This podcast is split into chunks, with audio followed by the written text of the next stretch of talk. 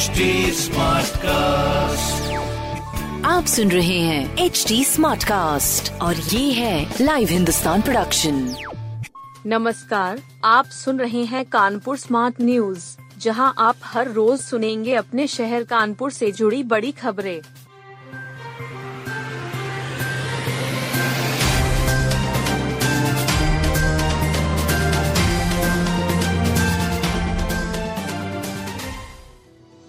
Kargil park में canteen पर महापौर और स्मार्ट सिटी अफसर आमने सामने मोती झील के कारगिल पार्क में कैंटीन निर्माण को लेकर महापौर और स्मार्ट सिटी के अफसर आमने सामने हैं। महापौर प्रमिला पांडेय कहती हैं कि रेस्टोरेंट बिना किसी अनुमति के ही बनाया जा रहा है। वहीं स्मार्ट सिटी के अफसर कह रहे हैं कि यह स्थायी कैंटीन है। इसका निर्माण पूरी तरह वैध है।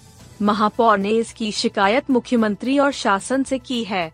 कहती हैं कि नगर निगम कार्यकारिणी से यह प्रस्ताव स्वीकृत नहीं है। बिना अनुमति के निर्माण कैसे हो सकता है? इस मामले में कार्रवाई की जाए। वहीं स्मार्ट सिटी के नोडल अधिकारी आर के सिंह कहते हैं कि इसका एग्रीमेंट कंपनी से हो चुका है। इंडो जर्मन सहयोग से प्लास्टिक कचरा निस्तारण प्लांट की रखी नींव। इंडो जर्मन सहयोग से शहर में प्लास्टिक कचरा निस्तारण प्लांट स्थापित होगा। डेढ़ करोड़ के इस प्लांट में रोज़ाना छह मेट्रिक टन कचरे का इस्तेमाल होगा। इससे बायो डीजल समेत कई उत्पाद तैयार होंगे। इन उत्पादों से नगर निगम को आय होगी। गंगा में जाने वाले प्लास्टिक से भी मुक्ति मिलेगी। नगर आयुक्त शिव शरणप्पा जी एन ने पनकी के सरायमीता में प्लांट का भूमि पूजन किया। बताया कि गंगा व अन्य नदियों से होकर प्लास्टिक कचरा समुद्र में जाता है। इस पर अंकुश लगाने के लिए देश के तीन शहरों कानपुर, कोच्चि और पोर्ट ब्लेयर को चुना गया है। मॉडल के तहत ठोस कचरा प्रबंधन का एक मॉडल स्थापित होगा। हाईटेक टेक्नोलॉजी के सहारे खत्म होगा चमड़े का जहर। टेनरियों पर लगा प्रदूषण का कलंक धोने के लिए टेक्नोलॉजी की मदद ली जा रही है। सरकार समर्थित सॉलिडेरिडेट संस्था ने जाजमऊ में टेनरी संचालकों को टेक्नोलॉजी के बारे में बताया। इस टेक्नोलॉजी के सहारे नियंत्रित होने वाले प्रदूषण को मॉडल के ज़रिए समझाया भी गया। संस्था के आदित्य कुमार सिंह ने बताया कि टेनरियों के साथ पानी के इस्तेमाल और प्रदूषण कम करने पर काम हो रहा है। टेनरी संचालकों से भी फीडबैक लिए जा रहे हैं। चमड़े की एक हाइड में पाँच किलो नमक का इस्तेमाल होता है। नमक पानी के टीडीएस को बढ़ा देता है। मशीन के ज़रिए 50 फ़ीसदी नमक को पहले ही हटा दिया जाता है। नकली नोट छापने और चलाने वाले गिरोह का मास्टरमाइंड एक फौजी। नकली नोट छापने और उसे बाज़ार में चलाने वाले गिरोह का भंडाफोड़ हुआ है। पूरे गिरोह का मास्टरमाइंड एक फौजी निकला है। इस मामले में घाटमपुर पुलिस ने एक अन्य आरोपित को गिरफ़्तार किया। पूछताछ में एक फौजी के मास्टरमाइंड होने की जानकारी मिली। पुलिस अधिकारियों के मुताबिक जिस रेजिमेंट में फौजी तैनात है, वहाँ के अधिकारियों से बातचीत होगी। फौजी की गिरफ्तारी की कोशिश की जा रही है। एक अक्टूबर 2022 को घाटमपुर पतारा में पुलिस ने नाबालिग और उसके साथी विभू यादव को गिरफ़्तार किया था।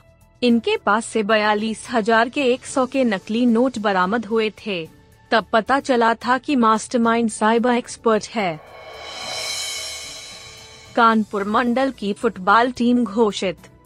स्टेट फुटबॉल प्रतियोगिता के लिए कानपुर मंडल की टीम का चयन कर लिया गया है। चयनित टीम मऊ में आयोजित होने वाली प्रदेश स्तरीय सब जूनियर बालक फुटबॉल प्रतियोगिता में हिस्सा लेगी। वहाँ 19 से 26 जनवरी तक प्रतियोगिता होनी है। खिलाड़ियों का चयन ग्रीन पार्क स्टेडियम में हुए ट्रायल में बेहतर प्रदर्शन के आधार पर किया गया। उप निदेशक खेल मुद्रिका पाठक ने बताया कि 16 सदस्यीय टीम चयनित की गई है।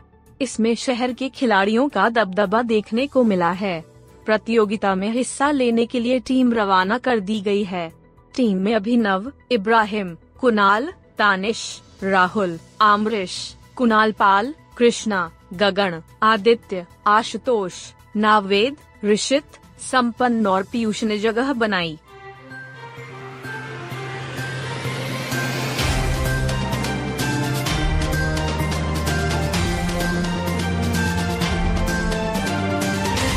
आप सुन रहे थे कानपुर स्मार्ट न्यूज़, जो की लाइव हिंदुस्तान की प्रस्तुति है। इस पॉडकास्ट पर अपडेटेड रहने के लिए आप हमें फेसबुक इंस्टाग्राम ट्विटर और यूट्यूब पर फॉलो कर सकते हैं। हमारा हैंडल है at the rate H T ऐसे और पॉडकास्ट सुनने के लिए लोग ऑन टू www.htsmartcast.com आप सुन रहे हैं एच डी स्मार्ट कास्ट और ये था live Hindustan production HD Smartcast.